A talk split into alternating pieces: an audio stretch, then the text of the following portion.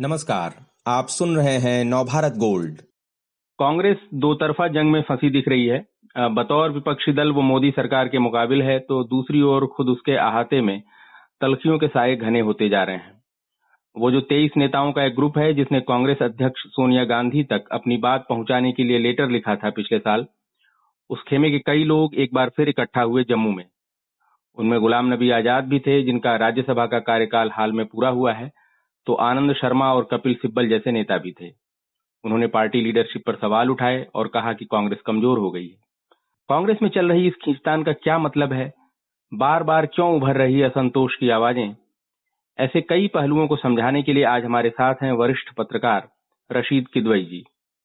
किदवई जी स्वागत है आपका। ये बताएँ कि कांग्रेस में ये बताएँ किदवई जी कि कांग्रेस में ये सब क्या हो रहा है और क्यों हो रहा है पिछले कई महीनों से? दरअसल कांग्रेस में इस समय एक अंदरूनी लड़ाई चल रही है जो धीरे धीरे अपनी चरम सीमा पे पहुँच रही है। दरअसल 2014 और 2019 की हार के बाद करारी हार के बाद कांग्रेस अपना मनोबल अपना आत्मविश्वास खो बैठी है। और उसे लगता है कि अगर यही चलता रहा तो वो एक राजनीतिक रूप से वो खत्म हो जाएगी। और उसे अपना भविष्य जो है और आ, वो उसे काफ़ी आ, एक तरीके से में उसमें अंधकार नज़र आ रहा है। तो उसी की सारी रस्साकशी है। लेकिन बात यह है कि कांग्रेस जन जो है, वो नरेंद्र मोदी से लड़ने के बजाय या दूसरे क्षेत्रीय दलों से लड़ने के बजाय आपस में सिर्फ़ पटवल कर रहे हैं, आपस में लड़ रहे हैं और उन्हें उन्हें लगता है कि इस तमाम जो असंतुष्ट लोग हैं, उन्हें लगता है कि आज जो कांग्रेस की हालत है, उसका पूरा का पूरा दोष जो है, वो राहुल गांधी राहुल गांधी दोषी है। और उसकी वजह से वो राहुल गांधी के काम काम करने के तरीके के खिलाफ रिवोल्ट करना चाहते हैं। लेकिन वो साथ साथ कांग्रेस के प्रति उनका जो आ, आ, जो आ, जो समर्पण होना चाहिए वो नहीं दिख रहा है। आज पाँच राज्यों में चुनाव हो रहे हैं जहाँ राहुल गांधी तमिलनाडु और केरला और पुदुचेरी और असम के दौरे कर रहे हैं वहाँ ये नेता जो असंतुष्ट नेता है ये जम्मू में जाकर के सभा कर रहे हैं और वहाँ के ऊपर ये कि कांग्रेस में अंदरूनी लोकतंत्र नहीं है। अंदरूनी लोकतंत्र देखिए किसी भी राजनीतिक दल में नहीं है। दरअसल जो। आ, जो जो वफादारी होती है आ, पार्टी में या नेता के प्रति वो एक उसके ऊपर होती है, एक मौके के ऊपर होती है। मौके से मतलब कि नेहरू गांधी परिवार का अगर हम उदाहरण लें तो जवाहरलाल नेहरू के समय से कोई भी नेहरू गांधी परिवार का सदस्य जो है, वो राजनीति में विफल नहीं हुआ है। इंदिरा गांधी चुनाव ज़रूर हारी उन्नीस का, लेकिन वो 1980 में वापस आ गई। और कांग्रेस ने उस समय अपना मनोबल नहीं खोया था, अपना आत्मविश्वास नहीं खोया था। यही तकरीबन स्थिति जो उन्नीस सौ छियानबे से लेकर 2004 तक का समय था तो वो हमेशा लगता था कि सोनिया गांधी संभाल लेंगी प्रियंका गांधी संभाल लेंगी राहुल गांधी संभाल लेंगे। लेकिन आज ये तीन तीन गांधी मैदान में हैं लेकिन रिज़ल्ट कहीं नज़र नहीं आ रहा। बंगाल में कांग्रेस कहीं नहीं है वामपंथियों के साथ लड़ रही है केरल में वामपंथियों के विरुद्ध लड़ रही है दोनों जगह उसको कोई कामयाबी नहीं मिल रही है। डीएमके के साथ दक्षिण में तमिलनाडु में ज़रूर कुछ आशा है लेकिन वो कोई उस पर कांग्रेस का श्रेय नहीं होगा। और अगर बंगाल में वामपंथियों के साथ मिलकर हार गए और केरल में वामपंथियों के विरुद्ध हार गए तो राहुल गांधी को वो चीज़ वो एक्सप्लेन करना बहुत मुश्किल हो जाएगा। जी तो आप कह रहे हैं कि पार्टी जो है एक तरह से मनोबल उसका कमज़ोर हो गया और जो नेता हैं उनको लग रहा है कि भविष्य जो है संकट में है। तो ये सब जो चल रहा है इसमें ये सारे बड़े नेता इनका सोनिया गांधी से बहुत करीबी रिश्ता रहा है। तो ये लोग सीधे पार्टी लीडरशिप से या सोनिया गांधी से बात क्यों नहीं कर लेते? बीच में दिक्कत क्या आ रही है कि ये, ये पब्लिक फोरम पे बातचीत होने लग रही है? देखिए, एक तो संवादहीनता है। सोनिया गांधी को इस बात का मलाल है कि ये तमाम लोग, अधिकांश लोग जो जी ट्वेंटी थ्री में हैं, ये जब 2004 से 2014 के बीच में यूपीए की सरकार रही तो उसमें बड़े बड़े पद में रहे संगठन के और खासतौर से सरकार के। तो और उसके बाद जब पार्टी हार गई, जब विषम दौर से गुजर रही है तो ये उसी नेतृत्व के ऊपर उंगलियाँ उठा रहे हैं। सोनिया गांधी को ऐसा लगता है कि ये एक तरीके की एहसान फरामोशी है। क्योंकि आप देखिए कि गुलाम नबी आज़ाद जो है जिनका जनाधार नहीं है 28 साल वो राज्यसभा में रहे।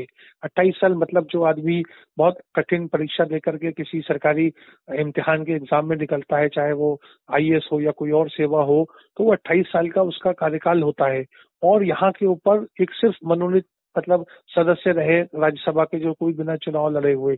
दो बार वो महाराष्ट्र जीते वहाँ पर भी कांग्रेस की लहर की या कांग्रेस के भरोसे जीते। तो इस तरह से सोनिया गांधी के पास हर एक आदमी का रिकॉर्ड है कि आनंद शर्मा का राज, का हिमाचल में कुछ उन्होंने अपना कोई राजनीतिक कौशल या राजनीतिक पराक्रम नहीं दिखाया है।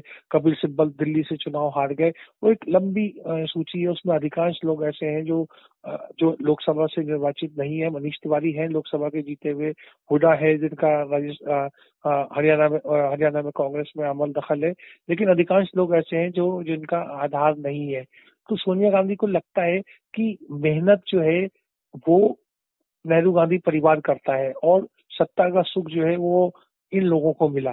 तो इस उनको लगता है कि ये चीज़ जो आ, जो पीछे हो चुकी है मतलब जो आ, उसको लेकर के नेहरू गांधी परिवार सोचता है कि आजीवन उसके प्रति ये करते रहेंगे उनका लगता है कि वो राजनीतिक कार्यकर्ता के रूप में उनका हक है कि वो प्रश्न करें और प्रश्न उठाए। तो ये एक मोटे मोटे तौर पे रस्साकशी है। जी आप कह रहे हैं कि इनमें से ज़्यादातर जो नेता हैं उनका अपना बहुत कोई खास जनाधार नहीं है लेकिन आपने हुड्डा का नाम लिया, भूपिंदर सिंह हुड्डा का नाम लिया आपने, वो उनका तो अपना हरियाणा में जनाधार है। तो अगर वो भी इनके साथ आ गए हैं किसी वजह से तो क्या लगता है कि ये मई में जो पाँच राज्यों के चुनावी नतीजे आएँगे और अगर कांग्रेस के लिए ये तकलीफ़ दे नतीजे रहे तो ये लोग पार्टी में बंटवारे की ओर कदम बढ़ा देंगे? मुझे लगता है, देखिए, हम जो जी ट्वेंटी थ्री की बात करते हैं तो वो एक समूह ज़रूर है, लेकिन उसमें हर एक का अलग अलग मतलब पैतरे हैं और उनकी अपनी राजनीति है। कुछ लोग ऐसे हैं, जैसा हमने पंडित सिंह हुडा की बात करी, जो क्षेत्रीय स्तर पे उनमें दमखम है तो वो क्षेत्रीय पार्टी बना सकते हैं। कुछ लोग जो है, वो सोनिया गांधी, राहुल गांधी से बार्गेन करने के मूड में है, कि उन्हें कुछ सत्ता में या जो कांग्रेस की जो कार्य समिति है उसमें जगह मिल जाए। केरल से देखिए अभी कोई राज्यसभा की सीट का मामला है तो लोगों को ये लगता है कि एक तरीके का प्रेशर बना रहे हैं। तो तमाम तौर पे देखिए बुनियादी बात यह है कि सोनिया गांधी और जो गांधी परिवार है जो कांग्रेस का उनके पास बहुत कम देने को बहुत कम बचा है। ना तो वो किसी को विधायक बना सकते हैं ना सांसद बना सकते हैं ना वो सबको कार्य समिति में ले सकते हैं।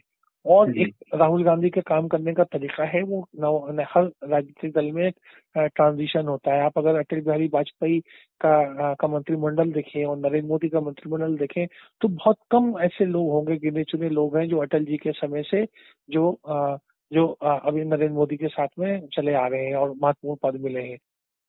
ये लेकिन लीडरशिप पे भी एक सवाल है कि पिछले साल डेढ़ साल से ये मसला चल रहा है और ये लीडरशिप में क्या ये करिश्मा नहीं रहा कि सबको एक साथ जोड़ के चल सके?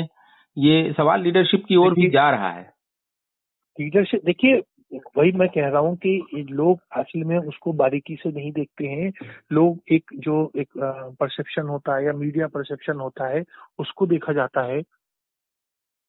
आज आज जिस तरह की देश में राजनीति है आज अगर राहुल गांधी कांग्रेस अध्यक्ष नहीं होते हैं और किसी और को बना दिया जाता है जी ट्वेंटी थ्री के खेमे से मुकुल वासनिक को बना दें, गुलाम नबी आज़ाद को ही बना दें, क्या आपको लगता है कि किसी भी देश के किसी भी क्षेत्र में जो मतदाता है वो कांग्रेस की तरफ़ वापस आ जाएगा? कि वो राहुल गांधी कांग्रेस अध्यक्ष नहीं है? या उसका कांग्रेस का चेहरा नहीं है? मुझे लगता है ये बहुत ही एक सिंपलिस्टिक वो है क्योंकि आज नरेंद्र मोदी की तरफ़ लोगों की कशिश है अच्छा एक, एक ये मसला हुआ है जम्मू में जो सम्मेलन हुआ है आ, हम्म। कुछ लोग उसको जोड़ के देख रहे हैं कि राज्यसभा में गुलाम नबी आज़ाद के लिए प्रधानमंत्री का जो बयान था और जो आँसू बहे उससे जोड़ के देख रहे हैं तो मतलब आग है या लोग ऐसे ही बातें कर रहे हैं नहीं देखिए वो नरेंद्र मोदी जी को कोई उसमें आ, उन कोई उंगली नहीं उठा सकता इसलिए कि वो वो कांग्रेस में अगर ये चिंगारी लगी हुई है और एक तरीके से आ, और उसमें उसमें वो आग में घी डाल रहे हैं कांग्रेस के अंदर के जो अंदरूनी झगड़े हैं तो वो तो कोई भी विरोधी या विपक्षी जो नेता होगा उसको ये मौका है। बात यह है कि उसको गुलाम नबी आज़ाद ने उस चीज़ को एक तरीके से जो मोदी ने जो कटाक्ष किया या मोदी ने जो बातें कही। आपने ये मतलब आपको ये तो लग रहा है कि कांग्रेस में किसी बंटवारे जैसी बात नहीं होने जा रही है और राहुल की जगह पर कोई उसमें से कोई ऐसा नेता नहीं है जो राहुल की जगह ले सके। ये बात आप कह रहे हैं सामान्य नहीं सामान्य रूप से किसी भी राजनीतिक दल में एक एक नेता के प्रति जो है लोग निराश हो जाएँ और लोगों को लगे कि उसको बदलने की वो सराहनीय है उसका बिल्कुल वो होना चाहिए क्योंकि राजनीतिक दलों में अगर ये नहीं रहेगा तो लोकतंत्र मज़बूत नहीं होगा। लेकिन उसका देखिए इंदिरा गांधी को कांग्रेस पार्टी से निकाला गया एक बार नहीं दो बार जब सिक्सटी नाइन का स्प्लिट हुआ था और सतहत्तर में। जी। और इंदिरा गांधी यहाँ पर ये कोशिश नहीं हो रही है देखिए कांग्रेस के संविधान में ऐसी चीज़ें दी हुई हैं जैसे अभी चुनाव होगा। तो भाई ये क्यों लोग तो देखिए कोई पक्ष नहीं लेना चाहता मुझे लगता है कि इनका बिल्कुल हक बनता है जी ट्वेंटी थ्री का कि मुद्दे उठाएँ और मामले उठाएँ। लेकिन कांग्रेस अध्यक्ष का चुनाव लड़ने की तरफ़ कोई पहल नहीं होती है। जी। कोई ये नहीं कह रहा कि हाँ मैं राहुल गांधी के खिलाफ मैं चुनाव लड़ूँगा। जी। क्योंकि देखिए जब चुनाव हुआ उसमें जैसे तो अब ज्योतिरादित्य सिंधिया भी हार गए। ये नहीं कि राहुल गांधी अमेठी से हारे। ज्योतिरादित्य सिंधिया भी हारे गुना से। उसके बाद वो भाजपा में चले गए। लेकिन हार का मेरा कहना है कि हार जो थी बहुत ही ज़्यादा व्यापक थी। तो उसमें अगर राहुल गांधी चेहरा नहीं होते कोई और चेहरा होता तो क्या स्थिति बदल जाती है? आज भी मान लीजिए कांग्रेस का कोई और नया अध्यक्ष बन जाता है अशोक गहलोत को बना दिया जाता है सचिन पायलट को बना दिया जाता है कोई शशि थरूर को बना दिया जाता है तो क्या कांग्रेस की मतलब जो हालत है राजनीतिक हालत उसमें कोई बदलाव आएगा? बदलाव नहीं आएगा लेकिन पार्टी को या पार्टी के नेताओं को वो मांग यही कर रहे हैं कि चुनाव हो तो शायद अगर बदलाव आना भी हो कोई और नेता कांग्रेस को ट्राई कर लेना चाहिए उसमें अगर अगर चुनाव के ज़रिए कोई नेता उभरता है तो इसमें कोई दिक्कत तो बात उसका, तो उसकी देखिए वही मैं कह रहा हूँ उसका एक ये होता है कि आपको पंद्रह डेलीगेट्स के स्ट्रक्चर चाहिए होते हैं पर्चा भरने के लिए। जी। और इनके पास तो बहुत पर्याप्त जो है तो आप ये कह रहे हैं कि अगर चुनाव लड़ना ही है तो कांग्रेस अध्यक्ष के लिए चुनाव की बातें ना करें लोग चुनाव लड़ने के लिए मैदान में उतरे। भाई ऐसे ही होता है। देखिए मैं आपको बताऊँ ये जो नाइन्टी सेवन में सीताराम केसरी के खिलाफ शरद पवार और राजेश पायलट दोनों लड़े। उन्नीस सौ निन्यानबे में सोनिया गांधी के खिलाफ जो था जितेंद्र प्रसाद जी लड़े थे। वो जीते नहीं लेकिन उन्होंने अर्जुन सिंह ने सीताराम के वो ने नरसिम्हा राव के खिलाफ पूरा एक अभियान चला रहा पार्टी के अंदर और पार्टी के बाहर। और उन्होंने कार्य समिति के अंदर या ऑल इंडिया कांग्रेस कमेटी के अधिवेशन बुलाए। वो कामयाब नहीं हुए, वो दूसरी बात है, लेकिन मेरा कहना है, ये तमाम चीज़ें उसका इस्तेमाल होता है। जी। किदवई जी, आपने बहुत विस्तार से जानकारी दी जो कांग्रेस में चल रहा है और क्यों चल रहा है और इन नेताओं को, लीडरशिप को क्या करना चाहिए इस बारे में विस्तार से बताया। आपका बहुत बहुत धन्यवाद।